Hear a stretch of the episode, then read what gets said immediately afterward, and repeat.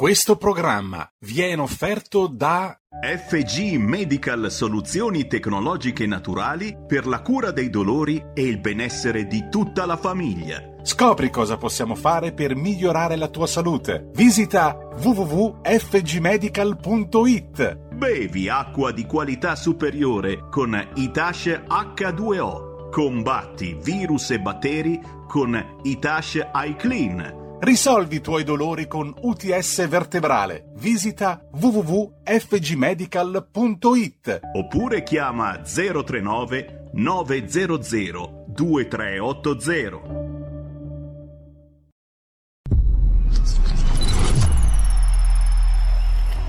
Va ora in onda Zoom, 90 minuti in mezzo ai fatti. Conduce Antonino Danna. Amiche e amici miei, ma non dell'avventura, buongiorno. Siete sulle magiche, magiche, magiche onde di RPL. Questo è Zoom 90 minuti in mezzo ai fatti. Io sono Antonino Danna e siamo alla puntata del venerdì, per cui, caro Roberto Colombo, nocchiero delle magiche onde, buongiorno, benvenuto. Siamo un po' in ritardo, saltiamo a pie pari la canzone e andiamo con la sigla di Zoom Green e il nostro co-conduttore di giornata il primo co-conduttore, perché poi c'è anche l'altro, Paolo Formentini, e allora Lorenzo Viviani con noi. Andiamo di sigla e lo agganciamo, così cominciamo subito la nostra trasmissione. Grazie.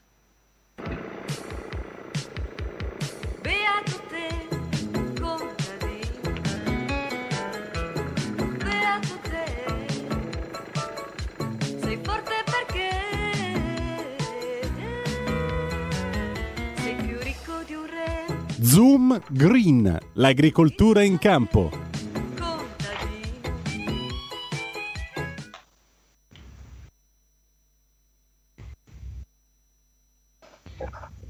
Sigla terminata, Antonino hai la linea, vediamo già il nostro ospite Lorenzo già in collegamento. Perfetto, MP Savonarola, MP Savonarola, rispondete passo. Mi senti Lorenzo? Sì. E qui Motopesca Savonarola vi ricevo forte, forte, chiaro. Voi come mi ricevete? Bene? Benissimo, perfettamente, perfettamente. Eccoci qua. Ah, Buongiorno, grazie, ben trovato. Grazie. Allora, intanto facciamo gli auguri a tutta la gente di mare. Dimmi. Che sta succedendo? Chi è che ha il, il telefono aperto? Eh, ah, sono sì. io. Ho fatto l'errore dell'ascoltatore. Ho fatto l'errore dell'ascoltatore, cioè di avere il, sotto il, il, la radio inserita. Quindi ecco, allora andiamo un attimo. Andiamo un attimo di plin plin e poi riprendiamo. Vai Roberto. Qui Parlamento. Eh, ecco, mancava, mancava questa, questa suoneria. Allora, intanto permettimi di fare gli auguri a tutta la gente di mare oggi, perché oggi, 2 di aprile, come molti di voi sapranno, non è soltanto il giorno in cui la Chiesa ricorda San Giovanni Paolo II, ma è il giorno di San Francesco di Paola, protettore di tutti quelli che vanno per mare. Quindi buona festa e i miei, i miei saluti a tutti voi. San Francesco di Paola è patrono della gente di mare, io sono nipote di un sottufficiale della Marina Militare, quindi lo so, perché San Francesco di Paola, passatemi la battuta, fu l'inventore dell'overcraft. Si racconta nella sua geografia, nella sua vita, che insomma arrivato a Villa San Giovanni aveva necessità di traghettare e a quel tempo, non esistendo i traghetti, siamo nel, alla fine del 400, eh, non esistendo i traghetti, bisognava chiedere ai pescatori passaggio attraverso lo stretto. E questo pescatore si rifiutò. Si rifiutò per cui San Francesco di Paola stese il mantello sulle onde dello stretto di Messina, tirò su il mantello, lo appoggiò al suo bastone che usava per camminare, quindi lo trasformò in una specie di albero maestro, pregò e, come scrive la sua geografia, levossi un forte vento, si alzò un forte vento dalla Calabria e riuscì ad attraversare lo stretto, 3 km e 200 metri, quindi circa un miglio e mezzo, eh, correggimi se sbaglio, nel giro di pochissimo tempo. Quindi San Francesco di Paola, inventore dell'Overcraft, nonché patrono di tutta la gente che va per mare. Fino a qualche anno fa, se tu prendevi il traghetto, anche sui traghetti privati, trovavi molto spesso appeso al muro il quadro con l'ingrandimento della pagina della biografia di San Francesco di Paola, dove si raccontava proprio il miracolo dell'attraversamento dello stretto. Dove San Francesco toccò terra, che è poco, prima, poco fuori Messina, eh, verso il pilone dell'alta tensione a Ganzirri, precisamente, hanno eretto una, una, chiesetta che dovrebbe esistere ancora, tra l'altro. Prego, grande, non volevo... Nino, grande, grazie anche per, per, insomma, per eh, insomma, questa, questa, parte che naturalmente ci lega ancora di più e ci lega anche dal punto di vista insomma, sentimentale come gente di mare a una, serie di, a una serie di tradizioni. Mi spiace che non abbia fatto una buona, tutta la, la, giustamente la narrazione non abbia fatto una figura al pescatore che si è rifiutato. Delle, Il pescatore dare... si pentì e si convertì. E si convertì, comunque c'è sempre la parte, insomma, eh, educativa anche, quindi insomma, no, insomma è sempre un piacere ascoltarti e penso che eh, come fra i vari fans puoi annoverare anche mio padre, che ormai è diventato un assiduo ascoltatore di Antonino Danna, penso che eh, stai dando veramente un apporto molto importante a questa radio, anche con delle, delle note, fammi dire, che non sono da tutti. Ri- saperli, ricordarsele, perché non è, fammi dire, l'Antonino Danna che si va a vedere Wikipedia 30 secondi prima del, della trasmissione, ma si nota proprio che è una cultura di un certo livello e fa piacere, fa piacere anche se e dai anche un po' di, fammi dire, un po' di classe in più alla nostra trasmissione, che è terra a terra, ma dimostriamo comunque di, di non essere degli sprovveduti. Beh, non è terra a terra, è anche acqua acqua, per acqua, cui voglio bravissimo, dire. Bravissimo. Infatti uno degli argomenti di oggi, ora mi spiace perché eravamo, eravamo, questo è il bello come hai detto te, come siamo sentiti prima della diretta, sì. eh, avevamo il, vice, il presidente di Ambi, quindi avremmo parlato di acqua, di emergenza idrica, eh, di, della siccità che c'è stata nel, nel negli ultimi mesi, quindi il problema eh, dei consorzi di bonifica, anche far conoscere i consorzi di bonifica, perché ricordiamo che sono delle opere importantissime sia per l'agricoltura ma anche dal punto di vista ingegneristico, che vanno conosciute e fanno fatto conoscere alla popolazione. Quindi ne avremo la prossima settimana, magari li dedicheremo anche magari qualche minuto in più rispetto alla puntata di oggi, che magari era già più stringata, eh, però abbiamo tanti altri argomenti, tanti altri argomenti da fammi dire, il, il maxi sequestro che c'è stato sul pesce spada cinese. La scorsa ecco. settimana parlavamo delle riaperture della pesca pesce spada, del fatto che dal primo aprile, quindi da ieri, le nostre marinere ritornano in mare. Ecco, la scorsa settimana sulla Gazzetta del Mezzogiorno è uscito un articolo abbastanza importante, fatemi dire, perché quando si parla di 20 tonnellate sequestrate nel porto di Gioia Tauro di pesce in decomposizione, pesce spada cinese, ecco, ci fa capire realmente, da una parte mi solleva il fatto che ci siano dei controlli e questi sono voluti, sono stati voluti, fammi dire, una nota proprio politica molto importante dall'ex eh, ministro Centinaio, oggi segretario, sottosegretario, perché eh, fa parte di un progetto Nautilus in cui avevamo studiato la collaborazione della Capitaneria di Porto e dell'Agenzia delle Dogane per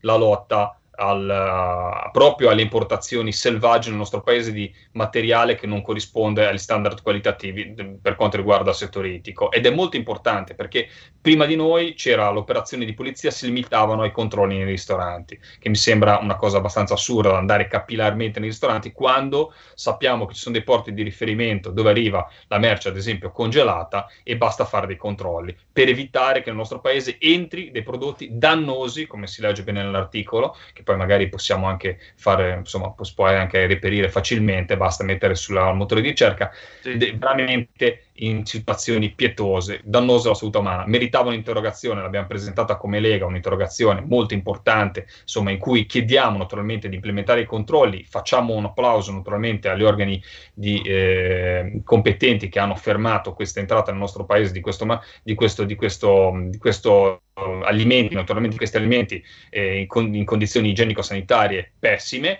Naturalmente è assurdo, fammi dire Antonino, che mentre eh, la nostra eh, marineria è ferma, ci sia un'importazione così selvaggia di pesce spada e qua sta a noi, anche tramite queste frequenze, far capire quanto sia importante la stagionalità della pesca, perché è un fermo biologico dovuto al fatto che comunque eh, io non sono proprio biologicamente, per dire, la, scientificamente convinto che possa portare a un miglioramento, un fermo di tre mesi in questo momento, però viene fatto per eh, rispettare lo stato di conservazione della risorsa. E quindi anche i consumatori devono capire e devono essere a conoscenza di questo fermo ed evitare di comprare, fatemi dire, il pesce spada, perché viene dall'altra parte del mondo, come dimostrato, molte volte viene dal Mediterraneo magari, ma pescato illegalmente dalle flotte del, del Nord Africa, che utilizzano, tra, fra parentesi, attrezzi non consentiti come le spadare, eh, che da noi sono vietate da anni e che comunque vengono perseguiti penalmente eh, quando vengono utilizzate in Italia e quindi c'è tutto un gioco della stagionalità della pesca che è importante non solo sullo stato di conservazione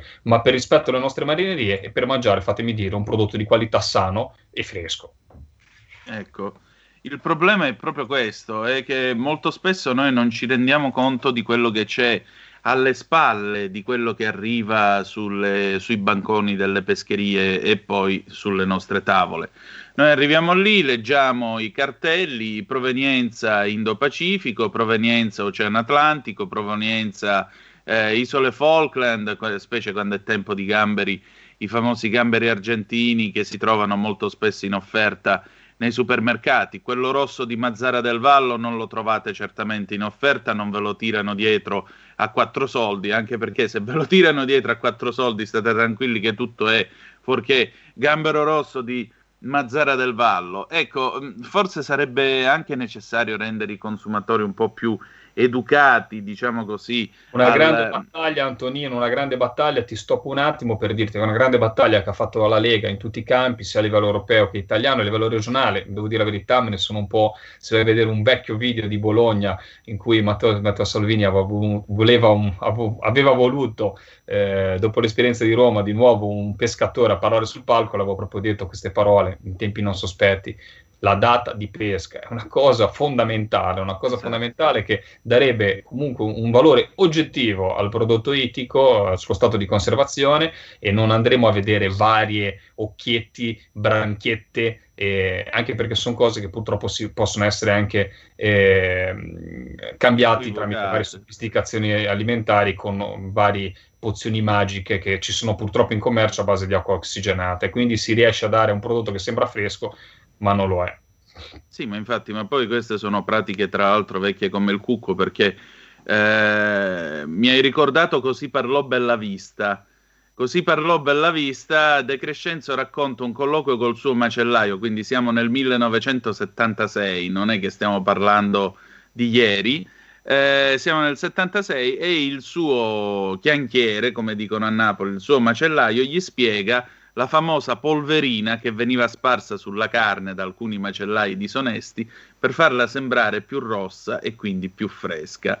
E poi racconta l'episodio di uno che eh, gli avevano chiuso la macelleria la settimana prima perché la Guardia di Finanza, i NAS, facendo, eh, facendo il controllo, gli avevano scoperto un po' di polverina su un, su un pezzo di carne Dice, e allora hanno fatto bene a chiudere. Ma che, dottor, gli avevano dato la polverina falsa. Quindi... Eh, Luciano De Crescenza era un genio, però ecco, è proprio questo il punto. Sì, guardiamo l'occhio se è vivo, se non è vivo, qua e là il, il, fatto che devono esserci dei, dei dati oggettivi e devono essere in mano nell'etichettatura, paradossalmente al consumatore e quelli, le persone che ci ascoltano magari lo possono verificare su, insomma, su qualsiasi tipo di prodotto fresco, anche impacchettato o andando in pescheria.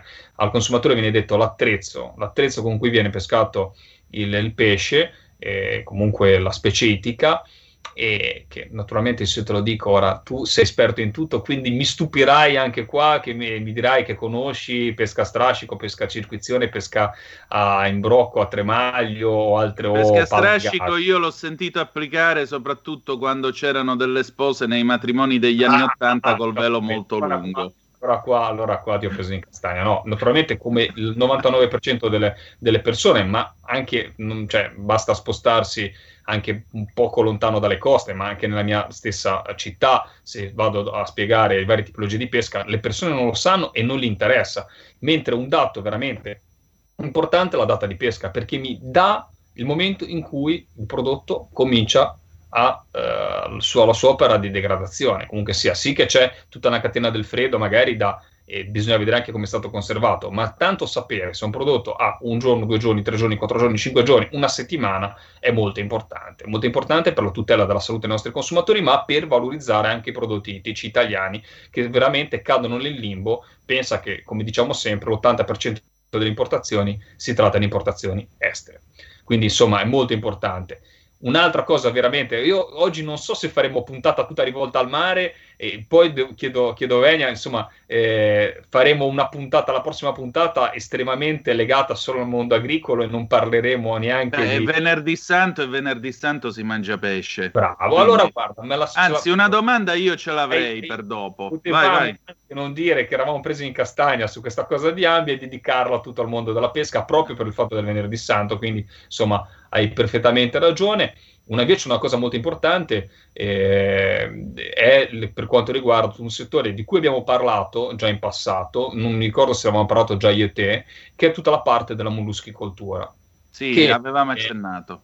Eh, perché? Perché tutta la parte della molluschicoltura? Perché eh, nel nuovo Green New Deal noi, anche come Lega, ma devo dire la verità, in maniera trasversale con le associazioni di categoria che le rappresentano, stiamo cercando realmente di far capire che ci sono delle produzioni come in agricoltura potrebbe essere anche ad esempio il settore apistico, eh, che sono un servizio ecologico, cioè tutti, tutte le attività, anche l'agricoltura, anche l'agricoltura biologica che viene molte volte santificata, ha un leggero impatto, un impatto che è necessario, mica che sia da criminalizzare, come la pesca, assolutamente ha un impatto nell'attività di prelievo. Invece abbiamo delle attività che se noi rendiamo ecologiche anche da un certo punto di vista magari del, del, dei contenitori, del, del, packaging che deve essere utilizzato, eh, realmente svolgono un'attività come il settore apistico svolge un'attività fondamentale per quanto riguarda l'impollinazione, il servizio biologico che si fa alla natura, devi pensare che abbiamo la molluschicoltura in mare, quindi, quindi mitilicoltura, eh, tutte le opere in cui noi riusciamo a fissare del carbonio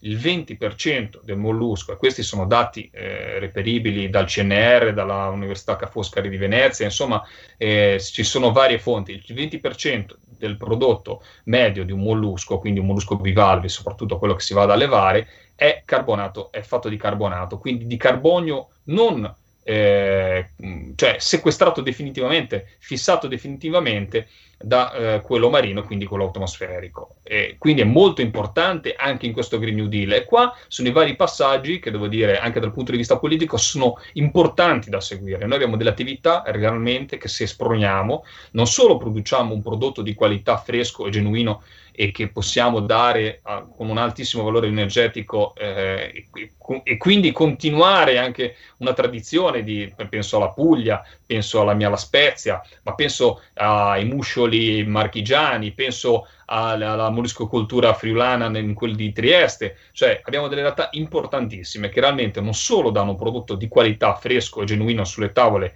degli italiani, ma hanno un valore biologico. Nella fissazione del carbonio importantissimo. Quindi, quando andiamo a parlare di gas serra, di, di, di fantomatiche, eh, Green New Deal, eh, cervellarsi da Greta, ecco, sono molto più eh, gretini, fammi dire, senza dargli del cretini, i nostri molluschicoltori che tanti che vanno in giro per il mondo a professare un Green New Deal che realmente non sanno neanche cosa vuol dire.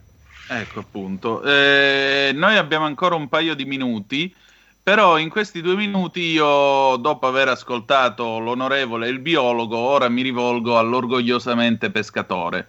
E allora la domanda può sembrare stupida, però visto che è venerdì santo ed è periodo, qual è il pesce di stagione che dovremmo comprare, pesce italiano? Allora, vabbè, pesce di stagione devi pensare che abbiamo un momento eh, in cui, lo dico da pescatore di acciughe, si rinizia finalmente dopo mesi eh, mesi di fermo, la pesca delle acciughe in tante parti d'Italia, questo sole, che spero che sia anche in quel di Milano in questo momento. Sì, oggi eh, sì. Eh, ecco, fare veramente, come dire, eh, riscaldare le acque. E qua poi parleremo di un altro problema, se vuoi sapere, se vuoi, eh, della, della, mucillagine che sta ritornando e sta mettendo in difficoltà tanti pescatori ecco, italiani. Ecco, appunto, l'ho visto eh, ieri sulla tua pagina, mi pare che lo chiamano bromo, può essere? Sì, sbromo, no. tutti i vari termini, però sono, bisogna fare le analisi e capire veramente l'origine, ma sono questa fioritura che arriva dal punto di vista biologico, proprio anche a livello plantonico, a livello di, di, di fitoplancton, a livello di, di, di, alghe, e comunque sia questo sole, in un momento in cui non esiste, mm, ora senza andare troppo nel tecnicismo, quando siamo in piena estate e fa tanto caldo, il surriscaldamento delle acque fa sì che il, il, il, le acque non si mischino tanto, per capirsi, c'è il termoclino.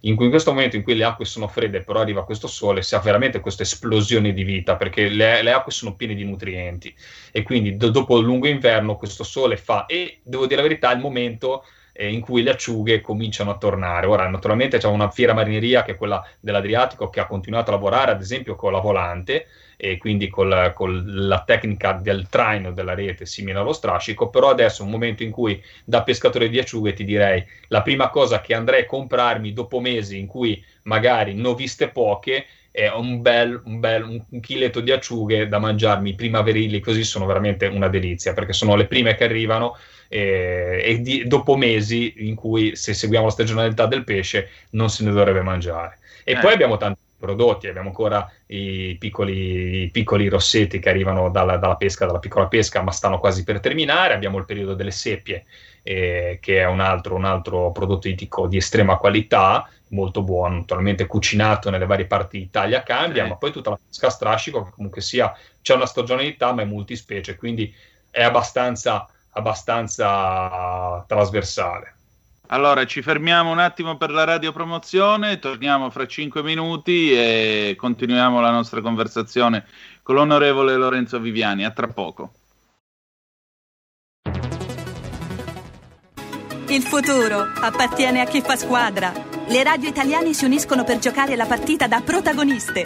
Nasce l'app Radio Player Italia. 140 stazioni in una sola rete. Scegli la tua preferita e ascolta il suono perfetto del digitale. Gratis, senza registrazione, senza interruzioni, compatibile con tutti i device. Le notizie, la compagnia, la musica scelta da chi la ama, la conosce e la vive. Scarica Radio Player Italia. Il futuro batte con la radio nel cuore. Anche RPL è disponibile su Radio Player Italia.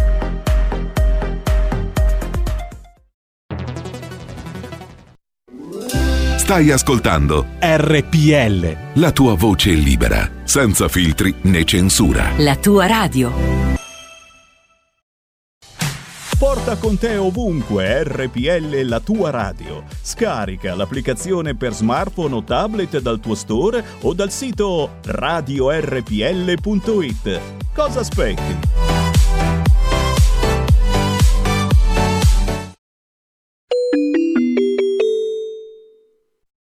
Buongiorno, buongiorno e buon venerdì santo da Sammy Vanin. Oh là là, ci stiamo quasi, tra poco. È stata dura, potremmo uscire nei giorni intorno a Pasqua, potremmo andare a trovare i nostri cari. Oh, ma non mi ricordo più l'ultima volta che ho visto mio papà, ragazzi, cioè, capite come siamo messi? E sapete che cosa metterò dentro l'uovo di Pasqua? Ma certo che lo sapete. In questi giorni ne stiamo parlando qui a RPL, anche perché insomma c'è una coscienza eh, generale eh, di quel che saremo quando questa emergenza pandemia si concluderà e, e pare, pare, che stia eh, davvero forse la volta buona passando. Quel che dovremo essere finita la pandemia e non potremo certamente far finta di niente, signori. Beh, io dentro l'uovo di Pasqua porto, eccolo qua, un sanificatore e sterilizzante testato e certificato come virucida, cioè che uccide tutti i virus, compreso proprio il Covid.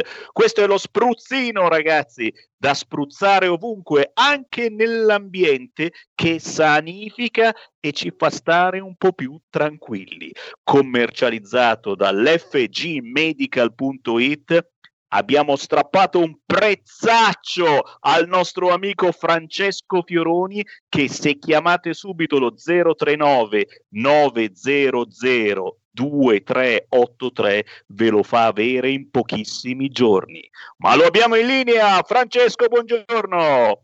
Buongiorno Sammy, sei diventato bravissimo, praticamente hai detto tutto tu. Oggi non mi vedi, ti chiedo scusa perché sono in auto, naturalmente ora mi sono fermato per il nostro incontro radiofonico, ma ti pensavo perché sono qui con il mio fido mini spruzzino che ho ricaricato a casa, naturalmente con Ita Clean dalla mamma, ho fatto la figlia, me la porto sempre in macchina, così se entro in un autogrill, se tocco una pompa di benzina, se mi fermo a pagare, prendo dei soldi e tocco qualunque cosa, ho il mio virucida certificato perché lo ripeto, hai fatto bene a sottolinearlo, questo è l'unico in commercio che ha ottenuto la certificazione UNIEN 14476, il che significa che elimina veramente il Covid, elimina veramente SARS-CoV-2, anche N1H1, quindi influenza comune, batteri, virus che si formano nelle nostre case.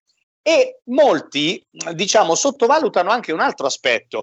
Con i Tasha Clean, caro Sammy, che mi produco a casa a costo zero, perché parto da acqua di rubinetto, ormai lo sappiamo, creo un potente virucida, soprattutto che non lascia residui tossici, che non usa chimica, che non usa plastica e evito di comprare una marea di prodotti chimici che uso normalmente tutti i giorni per pulire casa evito di comprarli, quindi un grandissimo risparmio, non c'è dubbio, e questo Itacia Clean rimarrà quindi utilissimo e validissimo anche dopo l'emergenza pandemia, perché continuerò chiaramente a utilizzarlo in casa per pulire le mie superfici. Non è tossico, non usa prodotti né additivi chimici, è assolutamente naturale e ha il certificato. Io invito tutti ad andare sul nostro sito www.fgmedical.it oppure sui nostri social FG Medical su Facebook e Instagram. Trovate video, recensioni della gente che lo usa, trovate testimonianze vere. E poi hai detto bene, un prezzaccio mi avete strappato, ma sono contento. Beh, Sammy, ti dico una cosa, da imprenditore su questo prodotto, che in questo momento certo è un validissimo prodotto, ma non è certo la punta di diamante dei nostri dispositivi, come ben sai facciamo prodotti medici molto sofisticati da 40 anni, eh, mi accontenterei, dicevo, su questo prodotto anche di fare pari, va bene, di non guadagnare, ma di riuscire a darlo a quante più famiglie possibili, perché con i Tasha Clean tagliamo la catena del contagio, ci proteggiamo e usciamo tutti quanti prima da questa benedetta pandemia. Ecco perché mi avete strappato un prezzaccio, Sammy. E ne siamo contenti, soprattutto per voi ascoltatori che in questo momento potete chiamare questo numero, segnatevelo 039 900 2383. Dite che avete sentito Sammy Varin su RPL, dite che volete maggiori informazioni su questo spruzzino Ita Clean ma dite che lo desiderate subito a casa, perché questo serve subito, immediatamente, proprio in questi giorni di festa, proprio nella ripartenza che pare stavolta sia la volta buona che ci sarà da aprile in poi. A te Francesco, l'ultimo minuto per te. Guarda, se ci chiamano adesso allo 039 900 2383 lo sai bene, hanno il 30% di sconto, hanno la spedizione gratuita in tutta Italia e se ci chiamano oggi, parte oggi, eh? quindi siamo molto veloci, i dispositivi sono tutti in pronta consegna e da domani cominciano ad utilizzarlo e se ci chiamano oggi o in questa diretta ovviamente perché tu lo sai che l'offerta che lancio ora vale solo per le prime 10 telefonate, non possiamo darlo a tutti al prezzo di costo. Eh, se ci chiamano adesso abbiamo anche, diamo anche in omaggio i due mini vaporizzatori, anch'essi certificati, da riempire con i Tasha Clean e portare in auto al supermercato, a scuola per i nostri figli e viaggiare assolutamente sicuri. Quindi 039 900 2383, le prime 10 telefonate, 30% di sconto, spedizione gratuita, due mini vaporizzatori in omaggio. Trovi qualche ragione per non chiamare Sammy?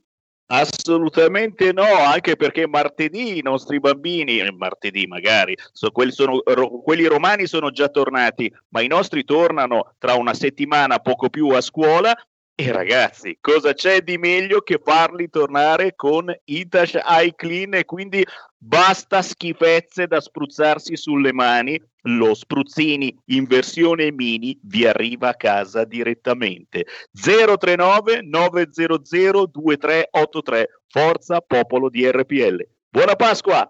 Buona Pasqua a tutti quanti, buone feste, ciao ciao.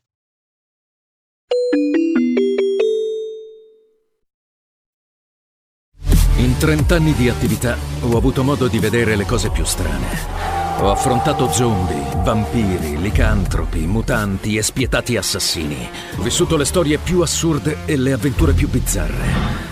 Ma la storia più incredibile di tutte è quella che sto per raccontarvi. E questa è la mia storia. Ascoltate Movie Time con Vincent. Ogni sabato dalle ore 16.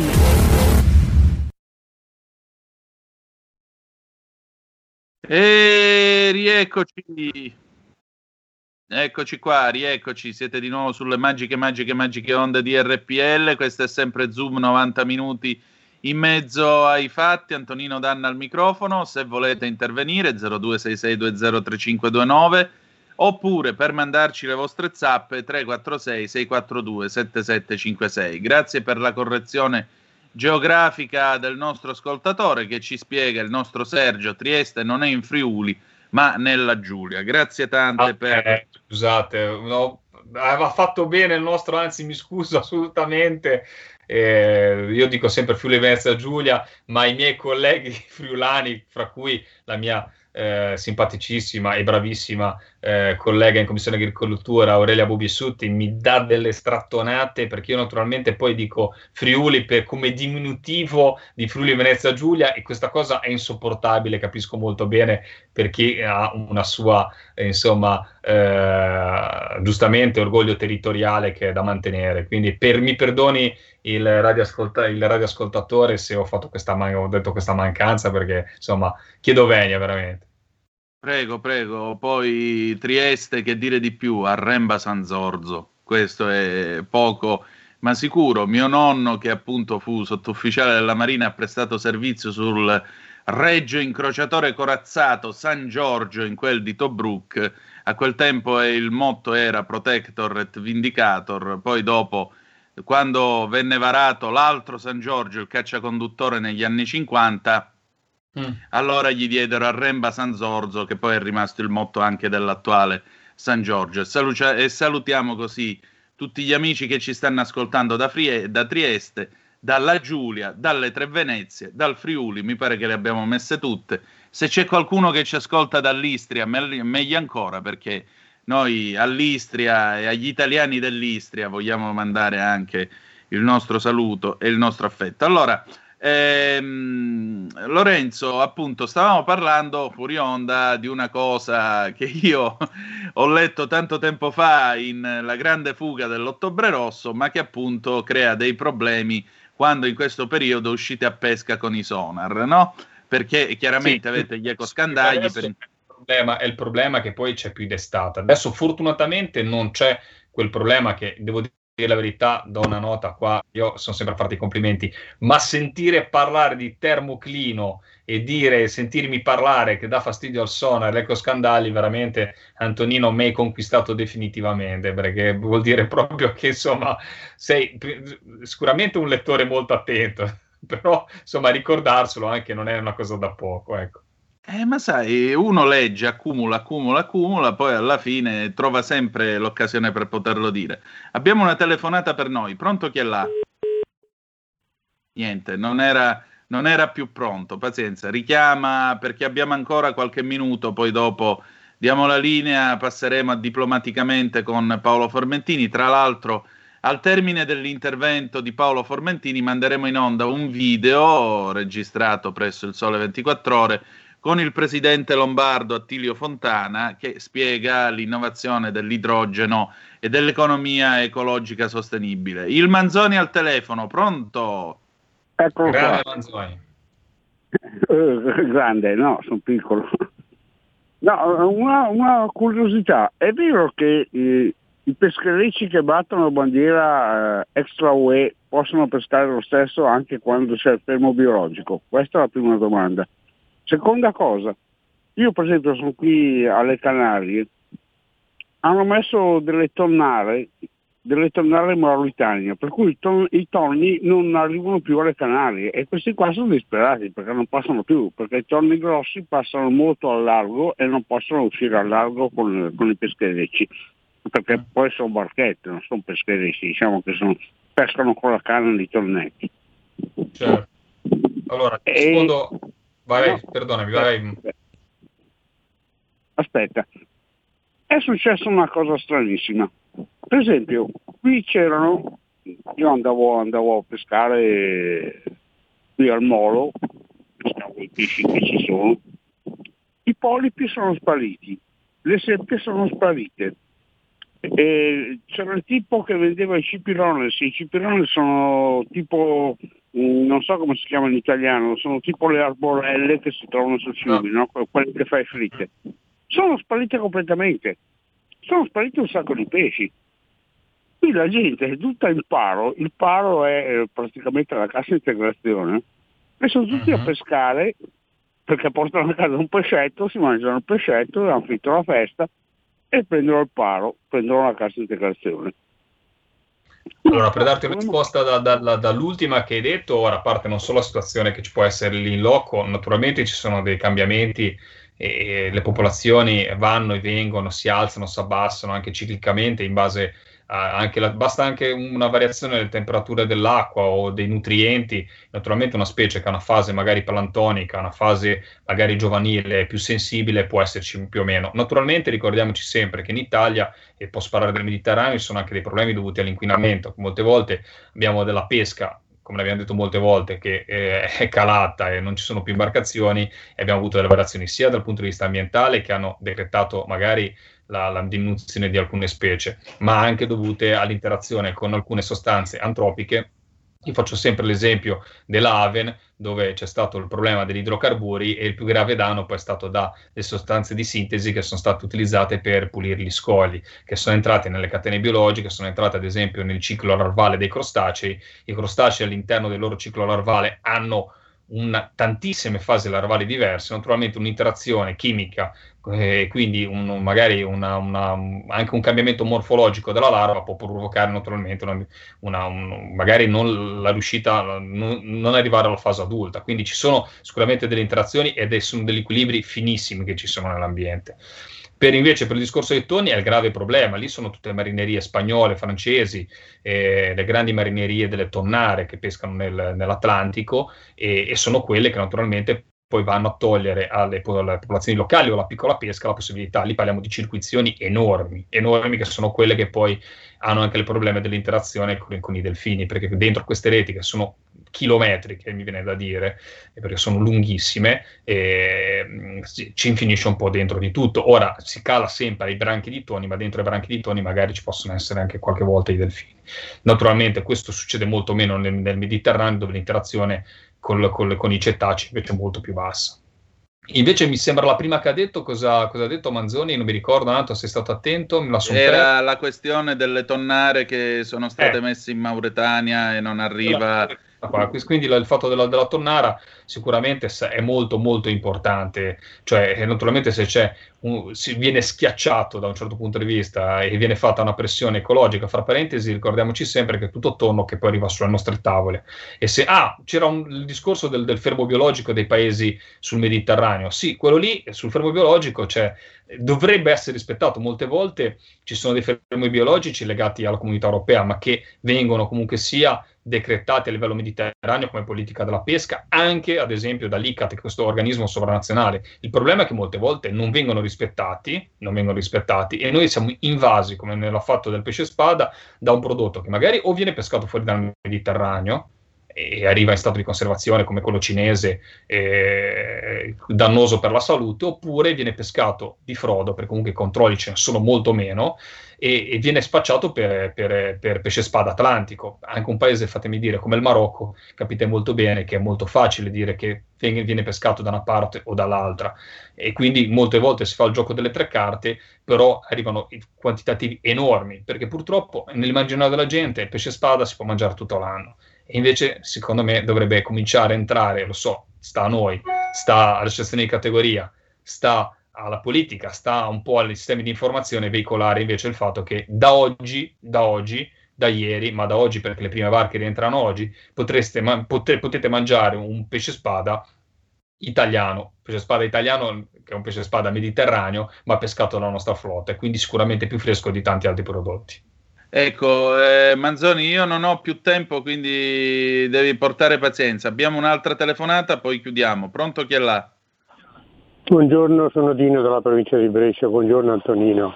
Benvenuto. Fammi dire una, fammi dire una cosa a Lorenzo, come dice lui, fammi, fatemi dire una cosa. Io eh, al supermercato non trovo nessun pesce, nessun tonno italiano. È possibile? Perché eh, li ho esaminati tutti, sono tantissime varietà.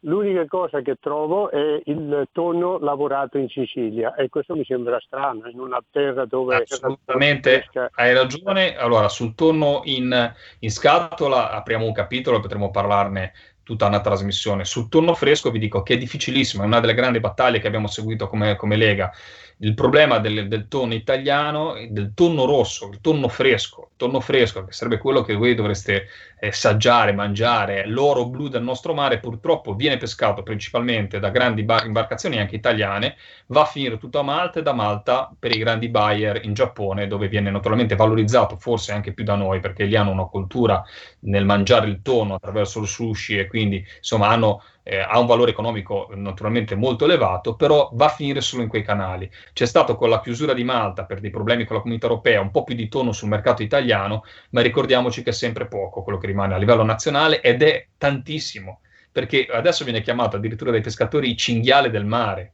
perché ce n'è tanto, ce n'è tanto, è una risorsa, tanti pescasportivi lo, lo, lo sanno perché lo, lo, si prende anche eh, per sbaglio attaccato all'amo, cioè ce n'è tanto adesso, è una risorsa che è in un buon stato di salute e abbiamo tanti pescatori italiani che potrebbero commercializzarlo dando un prodotto fresco di qualità, ma sono fuori quota, perché le quote negli anni di riffa o di raffa, non mi fate parlare più di così, ma ci sarebbe da fare una trasmissione di inchiesta, un dossieraggio su questa cosa. Noi abbiamo fatto un sacco di interrogazioni, abbiamo fatto anche degli atti politici molto importanti su questo. Purtroppo le piccole marine italiane non hanno quota, mentre sono concentrate in pochi, in pochi, in pochi, in mano di pochi imprenditori naturalmente che svolgono il loro lavoro, ma che così facendo non danno la possibilità a tanti altri pescatori di poter dare loro, di portare maggior reddito in terra e, come dicevo prima, di farlo gustare agli italiani, perché va tutto all'estero principalmente. Ed è un vero peccato. Noi nella cultura generale non abbiamo questa, a parte in alcune zone del sud,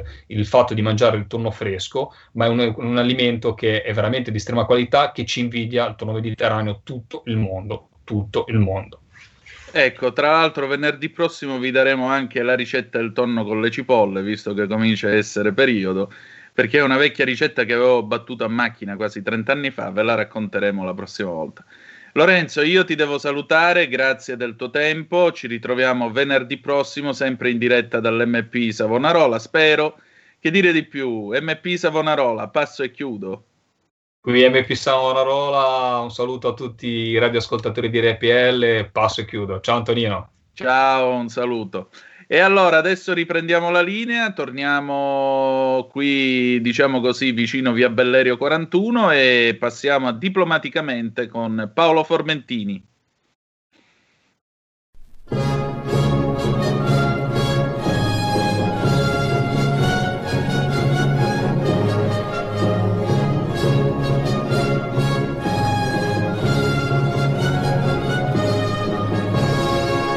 Diplomaticamente, la politica estera.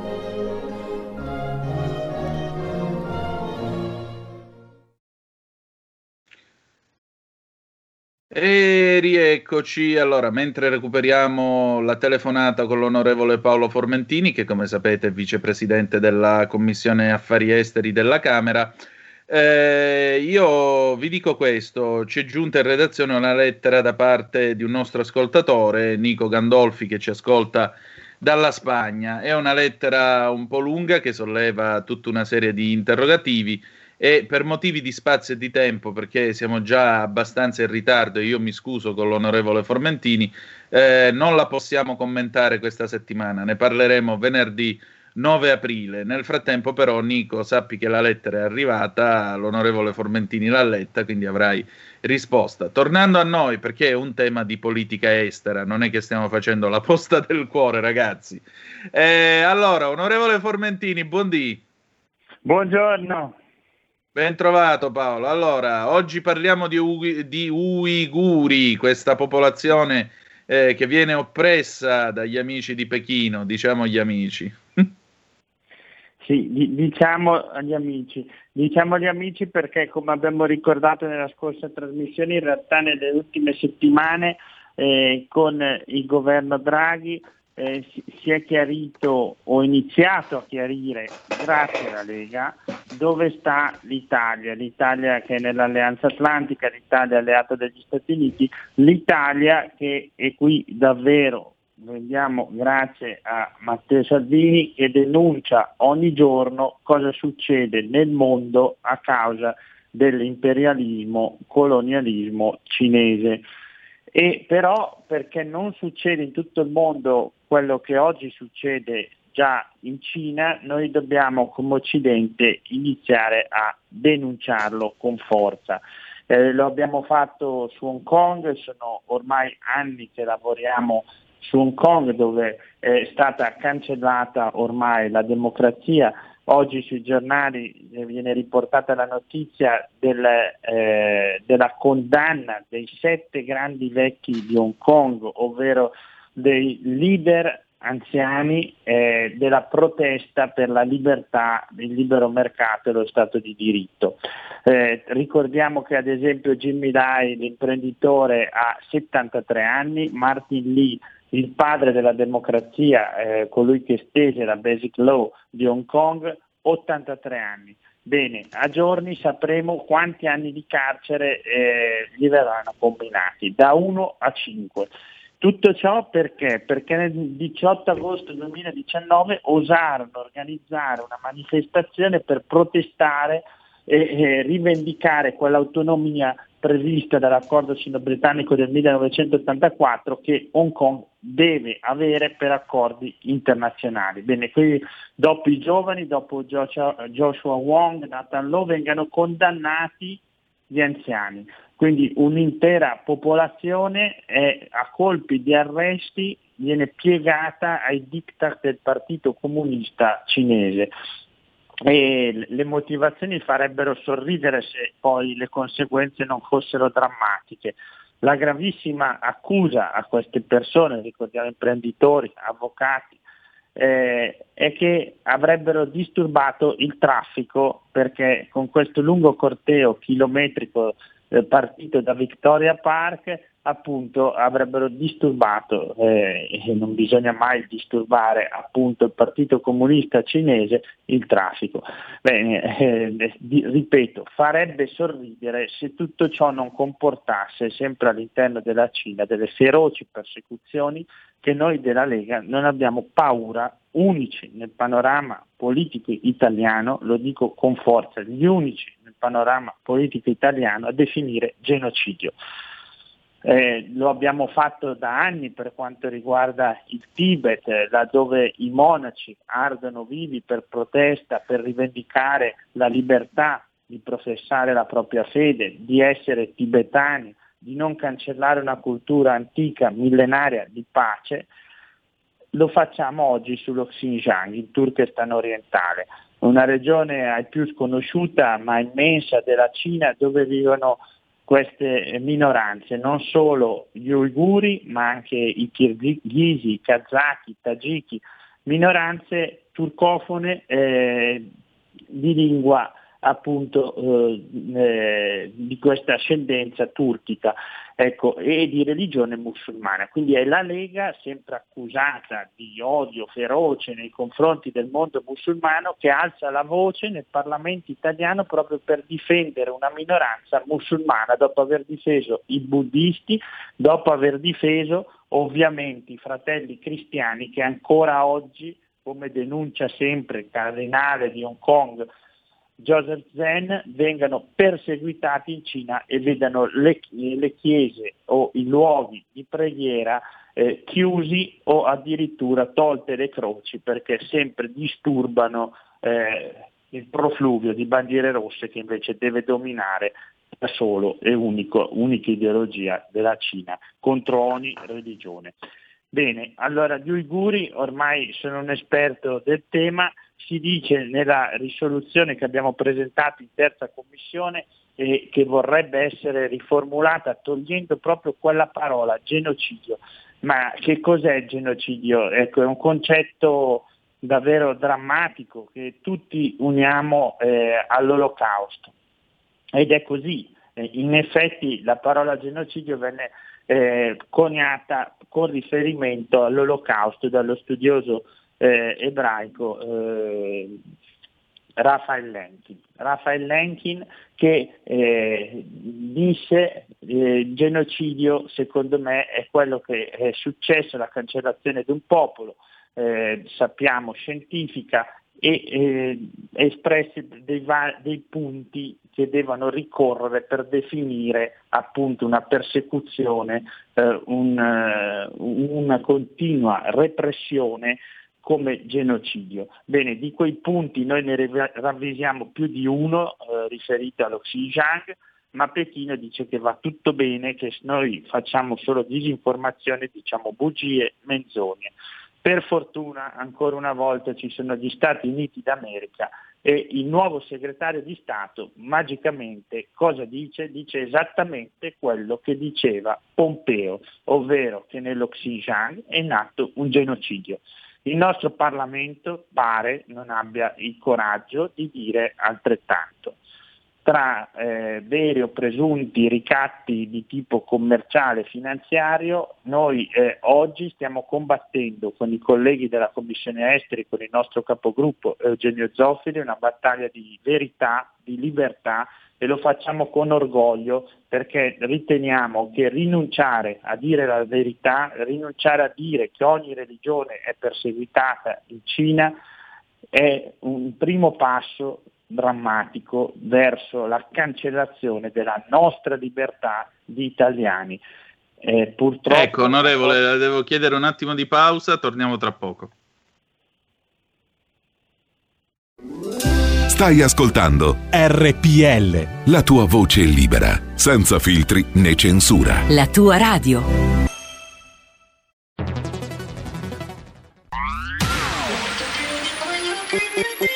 Un suono così non l'hai mai sentito, baby. Da Plus molto più di quello che credevi. Programmi, musica, multimedialità da Plus suono nuovo di alta qualità. Digital Radio, il suono perfetto. Dub Plus. Anche RPL, la tua radio, è in Digital Radio. Porta con te ovunque RPL la tua radio. Scarica l'applicazione per smartphone o tablet dal tuo store o dal sito radiorpl.it. Cosa aspetti?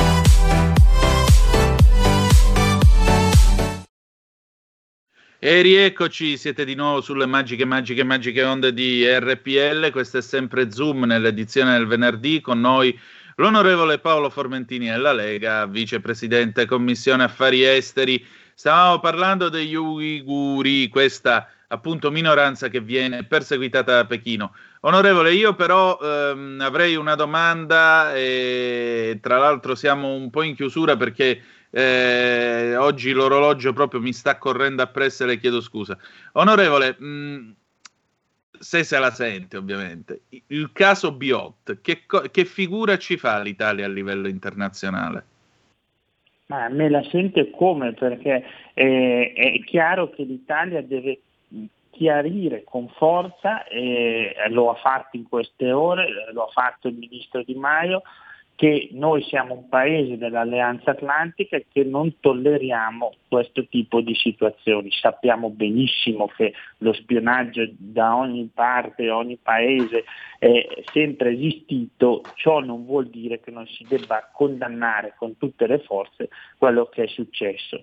Ieri a Budapest è nata una grande alleanza per rifondare eh, l'Europa, rifondare l'Europa sulla base delle vere radici d'Europa che non sono quelle bancarie e finanziarie ma sono quelle giudaico-cristiane ed è stato detto con grande chiarezza da Matteo Salvini, ma questa Europa ha anche, anche un grande ombrello, un grande scudo, una grande alleanza, alleanza l'alleanza che si chiama NATO. Ecco, e quindi ieri è stata anche la celebrazione di un'unione di intenti nel nome dell'atlantismo. E, e, questo quindi penso che sia un messaggio chiarissimo del nostro collocamento come Lega e del collocamento delle alleanze che noi abbiamo e avremo in Europa. Perfetto. Onorevole, io grazie la ringrazio come sempre di questa di questa sua partecipazione e dello sguardo che ci permette di allargare all'attività italiana nell'Europa e nel mondo. Eh, buona Pasqua, posso dirlo? Buona Pasqua di cuore, davvero. E ci risentiamo e venerdì prossimo allora. Ai, ai, tanti cristiani massacrati, proprio anche in questi giorni abbiamo visto l'ultimo massacro la Domenica delle Palme, a chi soffre perché professa la propria fede, a chi viene perseguitato, a chi viene ucciso. Grazie, grazie per avercelo ricordato, grazie ancora. E allora, adesso riprendiamo la linea, dunque mandiamo, sì, mandiamo il plin plin e poi vi dico una cosa, prego. Qui Parlamento.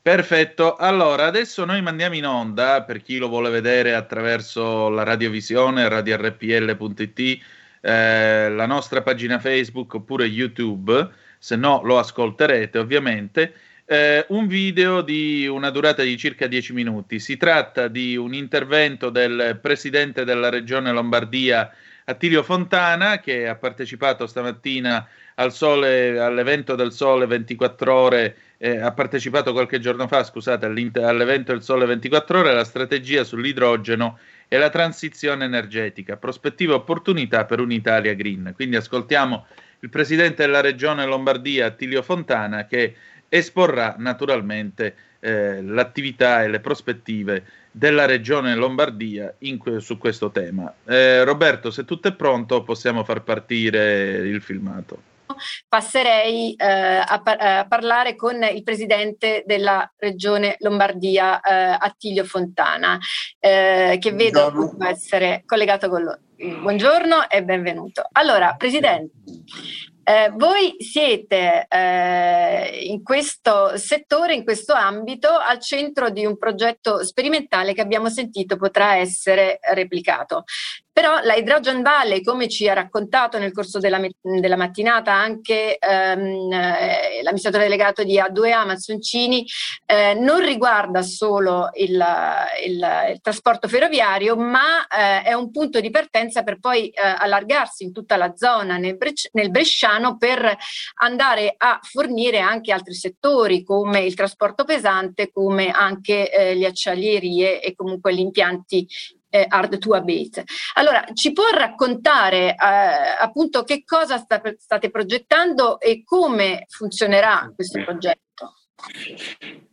Guardi, io innanzitutto grazie per questa opportunità. Io credo che noi mai come in questo momento abbiamo dedicato, stiamo dedicando una grandissima attenzione per eh, cercare di andare verso eh, l'economia green, verso la decarbonizzazione e ciò ci è eh, imposto anche e soprattutto eh, dalle condizioni fisiche del nostro territorio. Lei sa che la pianura padana, il bacino padano, è purtroppo un contenitore che accumula spesso delle eh, sostanze inquinanti. Quindi abbiamo questo stimolo che è fondamentale, ne stiamo parlando con tutte le regioni del bacino e stiamo portando avanti una serie di iniziative congiunte. Credo che l'idrogeno sia sicuramente, no, partiamo dal presupposto che ciò non deriva soltanto dai trasporti, è una quota di quello che si verifica nel nostro territorio, però dobbiamo cercare di prestare molta attenzione per superare l'utilizzo dei eh, vecchi combustibili fossili. Noi eh, in questa direzione abbiamo subito sottoscritto ed anzi abbiamo eh, con entusiasmo portato avanti questo progetto di cui parlava poco fa il Presidente Gibelli, che è un progetto che eh, in Europa si, si ritrova eh, soltanto nel Baden-Württemberg e un altro in Francia. E questa è sicuramente una direzione giusta, e questa è la direzione che per adesso è sperimentale, ma che sperimentalmente noi vorremmo cercare di estendere a, tutti, a una serie di altre attività, sia per quanto riguarda il trasporto, sia per quanto riguarda il discorso produttivo. È chiaro che eh, proprio perché si tratta di eh, nuovi eh,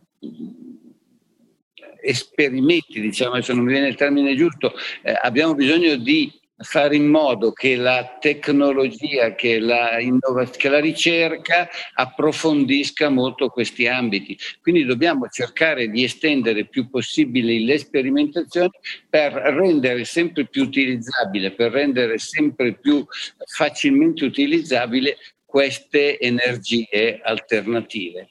Eh, noi ci siamo, ci siamo eh, su questo intervento, ma ci siamo su tutti quegli interventi che vanno verso, la, verso lo, lo, lo, sviluppo sostenibile.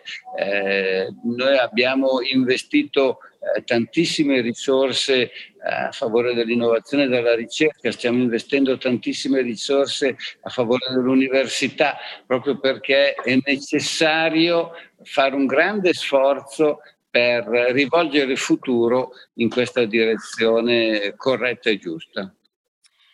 Ecco, eh, appunto l'impegno su, su, vari fronti. Noi eh, abbiamo avuto ospite questa mattina il, il ministro Cingolani che eh, appunto ha ribadito l'impegno a cercare di semplificare e rendere eh, attuali, attuabili questi progetti. Ecco, io vorrei chiederle, lei da appunto presidente eh, di questa eh, istituzione locale importante, un'area importante industriale, molto industrializzata del paese, quali sono le le problematiche che vedete sul percorso per eh, dare vita a questo progetto del, dell'idrogeno, ma non solo, quindi cosa, cosa è necessario fare e poi eh, la seconda domanda che vorrei farle è dal punto di vista finanziario, cioè abbiamo sentito stamattina vari interventi che chiedono, dicono, parlano della necessità di eh, supportare eh, in qualche modo o con incentivi o comunque supportare la domanda, perché il tema della domanda sarà un driver essenziale per il vostro progetto. Ecco, dal punto di vista del finanziamento, ehm, se voi avete già delle risorse da mettere in campo o se ave- avete fatto richiesta per altri strumenti, dal recovery plan o altre iniziative che eh, vengono portate avanti. Lei tenga conto che la regione Lombardia è la regione che più investe in uh, innovazione e ricerca, la regione che più investe anche in questo ambito. Anche per quanto riguarda questo progetto noi abbiamo sicuramente messo a disposizione risorse importanti, circa 160 milioni, ma ciò non toglie che continueremo in questa direzione. Adesso si eh, sta presentando questa grandissima opportunità che è il Recovery Plan. Noi abbiamo mandato al governo un progetto assolutamente preciso e, eh, se mi consente, eh, esattamente nel rispetto di quelle che sono le linee, le richieste avanzate dall'Europa, eh, sia per quanto riguarda la tempistica, sia per quanto riguarda il tipo di progetto, sia per quanto riguarda il modo in cui andremo a spendere le risorse e sicuramente una fetta importante di questi 36 miliardi che sono oggetto del nostro progetto mandato al governo eh, si rivolge anche in questa direzione, anche in questo senso. Ecco, speriamo che innanzitutto il progetto venga guardato con attenzione. Eh, speriamo presto che possa essere inserito nel progetto nazionale e in questo caso vedremmo quelle risorse, avremmo a disposizione quelle risorse che sono, come giustamente diceva lei, fondamentali per portare avanti questi eh, programmi e questi progetti che sono molto importanti e anche molto dispendiosi. In ogni caso noi la nostra parte la faremo ed in ogni caso noi eh, questo per esempio il progetto di cui stiamo parlando è un progetto che abbiamo finanziato con nostre risorse. Chiaro, ci arrivassero anche eh, le risorse ulteriori del recovery plan è chiaro che avremmo la possibilità di presentare anche progetti più ampi, più importanti, anche progetti che vanno in eh, altre direzioni. Eh, mi può ricordare, scusi, ha detto abbiamo finanziato con le nostre risorse questo progetto, Ci, mi può ricordare quanto è stato stanziato più o meno? Abbiamo stanziato 160, per quanto riguarda questa specifica? Sì, la, la, dell'idrogeno? Dell'idrogeno e quindi anche della Val Camonica. 160 milioni. 160 milioni stanziati dalla eh, regione che però se arriva anche come dire, il volano del recovery plan degli altri strumenti potrà correre, potrà eh, accelerare, anche perché tanto bisogna fare no, in termini anche di eh, innovazione tecnologica e di riduzione ehm, diciamo dei, eh, dei costi. Ehm, volevo chiederle, ma eh, quando è appunto che ci possiamo aspettare questi primi treni eh, a idrogeno eh, nella valle? Quali sono ma le vostre Secondo il progetto che il, il contratto che è stato stipulato, i treni dovrebbero essere messi in rete nel 2023. Quindi eh, 2023 eh, diciamo, il trasporto sarà eh, interamente dedicato. Sì, sarà alle... dedicato e questo credo che sia importante perché, ripeto, lo diceva prima Gibelli, ma purtroppo da anni ci chiedevano la possibilità di arrivare ad un'elettrificazione, chiedevano alle ferrovie di arrivare ad un'elettrificazione, ma sarebbe stato estremamente difficile, complicato, molto costoso. Credo che questa soluzione riesca da venire incontro alle esigenze eh, dei cittadini di quel territorio che si vedrebbero ridurre in maniera sostanziale l'inquinamento. Ecco, lei parla appunto dei cittadini, è l'ultima domanda che vorrei farle. È importante, essenziale la riduzione dell'inquinamento anche perché c'è sempre il tema eh, delle possibili multe che l'Unione Europea può fare alle varie esatto. regioni italiane no? per questi aspetti. Però io mi chiedo, eh, questa rivoluzione verde per l'utente finale che prende quel treno eh, avrà un costo maggiore o inferiore, ad esempio per, per il biglietto, per, per il biglietto non, non, chiamer, non, non, cambierà, nel senso che è chiaro che si tratterà di un trasporto pubblico allo scala e quindi verranno mantenuti. Avrà l'unico cambiamento, avrà dei treni molto comodi, molto moderni e quindi credo che sarà per lui un vantaggio. Perfetto, va bene, Presidente, la ringrazio grazie, moltissimo. Grazie mille a lei. Grazie, allora auguri per questo progetto che speriamo possa essere anche replicato con successo nel Paese e eh, a questo Padova Calling con Ettore Toniato e l'Edicola 206. E allora, via Piero Bon, Ettore Toniato e l'edicola 206 in quel di Padova. Buongiorno. Buongiorno, buongiorno. Oggi sono sulla scala del garage, condenso in, in breve. Intanto buona Pasqua a tutti. Grazie. Dai, in anticipo perché chiaramente non ci sentiremo poi per un po' di tempo. Eh, oggi notizia stracommentata del giorno, eh, c'è stato un casting di un film hard sponsorizzato da un noto sito, un notissimo mm. sito eh, hard chiaramente eh, internazionale, solo che era una sorta di guerrilla marketing in quanto poi non c'era alcun casting visto che era il primo d'aprile. E, e, e queste risate che, che ci siamo fatti tutti sono state un po' un riso amaro perché in realtà il casting è stato revocato, un po' come il consenso chiedevano di portare chiaramente il consenso informato al casting. Eh, è in pratica un guerrilla marketing di un'associazione che si chiama Marcella Ground che hanno scelto di fare questa iniziativa goliardica per accendere i riflettori sull'iniziativa di Amnesty International, hashtag io lo chiedo per chi vuole informarsi, che chiede al governo italiano il cambio del codice penale che attualmente fa riferimento a una definizione di stupro basata esclusivamente in pratica sull'uso della violenza e della minaccia quindi senza alcun riferimento al principio del mutuo consenso tra i partner, come invece tra l'altro è previsto dalla Convenzione di Istanbul, di cui tra l'altro si sta parlando in questi giorni proprio perché eh, la Turchia si è ritirata, ha ritirato la propria firma.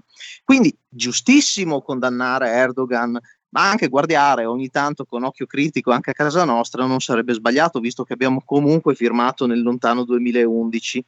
Quindi i sorrisi sono diventati un po' riso amaro quando si è capito la motivazione per questo pesce d'aprile che ha così coinvolto l'intera città per la prima volta, perché effettivamente è stato molto, molto sentito, ne hanno parlato tutti in pratica.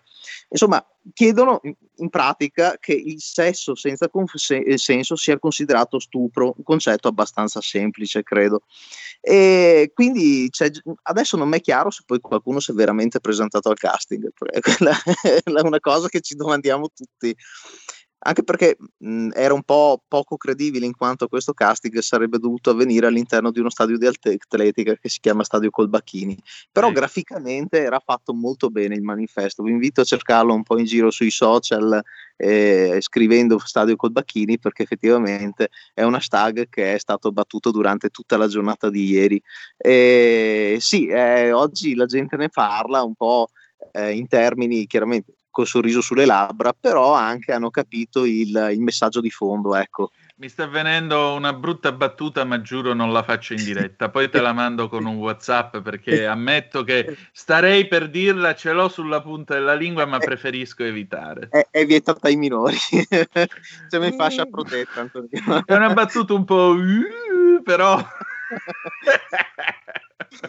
Niente, poi te la dico, poi te la dico, promesso che te la dico. Speravamo di vedere Rocco Siffredi a Padova, però evidentemente ancora fermo in Ungheria. eh, vabbè, eh, pazienza, insomma, ognuno si arrangia come può, che vuoi ti dica. È un, Tra... expat, è un expat con, una certa, con un certo feedback, insomma. ecco, appunto. Tra l'altro eh, ci sono ancora delle... c'è una eco dello scherzone che ho fatto ieri, primo aprile, c'è Anna che mi scrive Caro Antonino, ieri hai fatto uno scherzo dicendo che andavi via e io ci sono cascata in pieno. Guai a te se lo dici un'altra volta. Auguri di cuore a te e famiglia. Anna, auguri a te, ci mancherebbe pure. Ma d'altronde, scusate, io ieri ho detto, non so se tu l'hai sentito, Ettore, ho detto Mm, che avevo litigato violentemente con Giulio Cainarca e Vincent De Maio perché era stata cambiata eh, la sigla del programma, cosa che peraltro non è vera. E allora dicevo, io da, questa è l'ultima puntata, io me ne vado da domani a lavorare come lancetta del segnale orario a Radio Maria. Io non ho mai visto la lancetta del ah, segnale orario alla radio. Se voi ci riuscite avete proprietà taumaturgiche, ragazzi. Beh, penso che Kainarca magari, non so, era là a, a, fare la ola di gioia, non lo so. No, Giulio ha riso, ieri sera mi ha telefonato, si è scassato dalle risate, per cui... Poi è stato molto bravo anche Roberto, perché Roberto con una faccia di bronzo da record ha introdotto la trasmissione col giusto tono da 2 novembre, quindi la cosa è sembrata anche più credibile, perché poi ha sparato la sigla finale, dopo che io ho detto basta, me ne vado, vado a fare la lancetta eh, dei secondi a Radio Maria.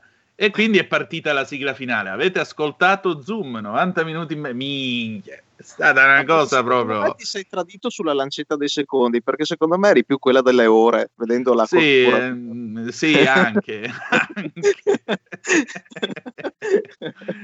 Va bene. Eh, Senti, Ettore. Serena Pasqua a tutti e speriamo ecco. di che sia l'ultima Bardati con museruole e, e a tutti gli ascoltatori anche la serena Pasqua a voi e alle vostre famiglie.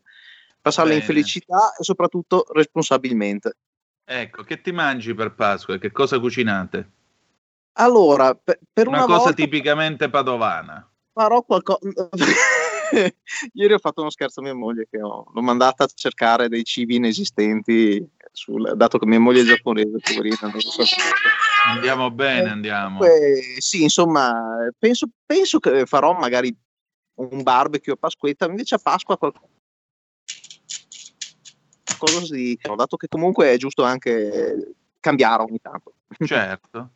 Allora Ettore, buona Pasqua ancora a te, a tua madre, a tutti gli amici dell'edicola 206 in quel di Padova E ci ritroviamo allora martedì, va bene? Assolutamente, buona giornata. Grazie, grazie, un abbraccio. Anche perché, ecco, amici miei, eh, noi non saremo in onda lunedì, essendo Pasquetta, quindi noi ci ritroveremo martedì. Per chi vuole, invece, domani alle nove e mezza il garage dell'alfista per tutti gli alfisti. Adesso di bianco vestita, luminosa come non mai, ecco a voi l'affascinante Malika Zambelli in tutto il suo splendore. Buongiorno.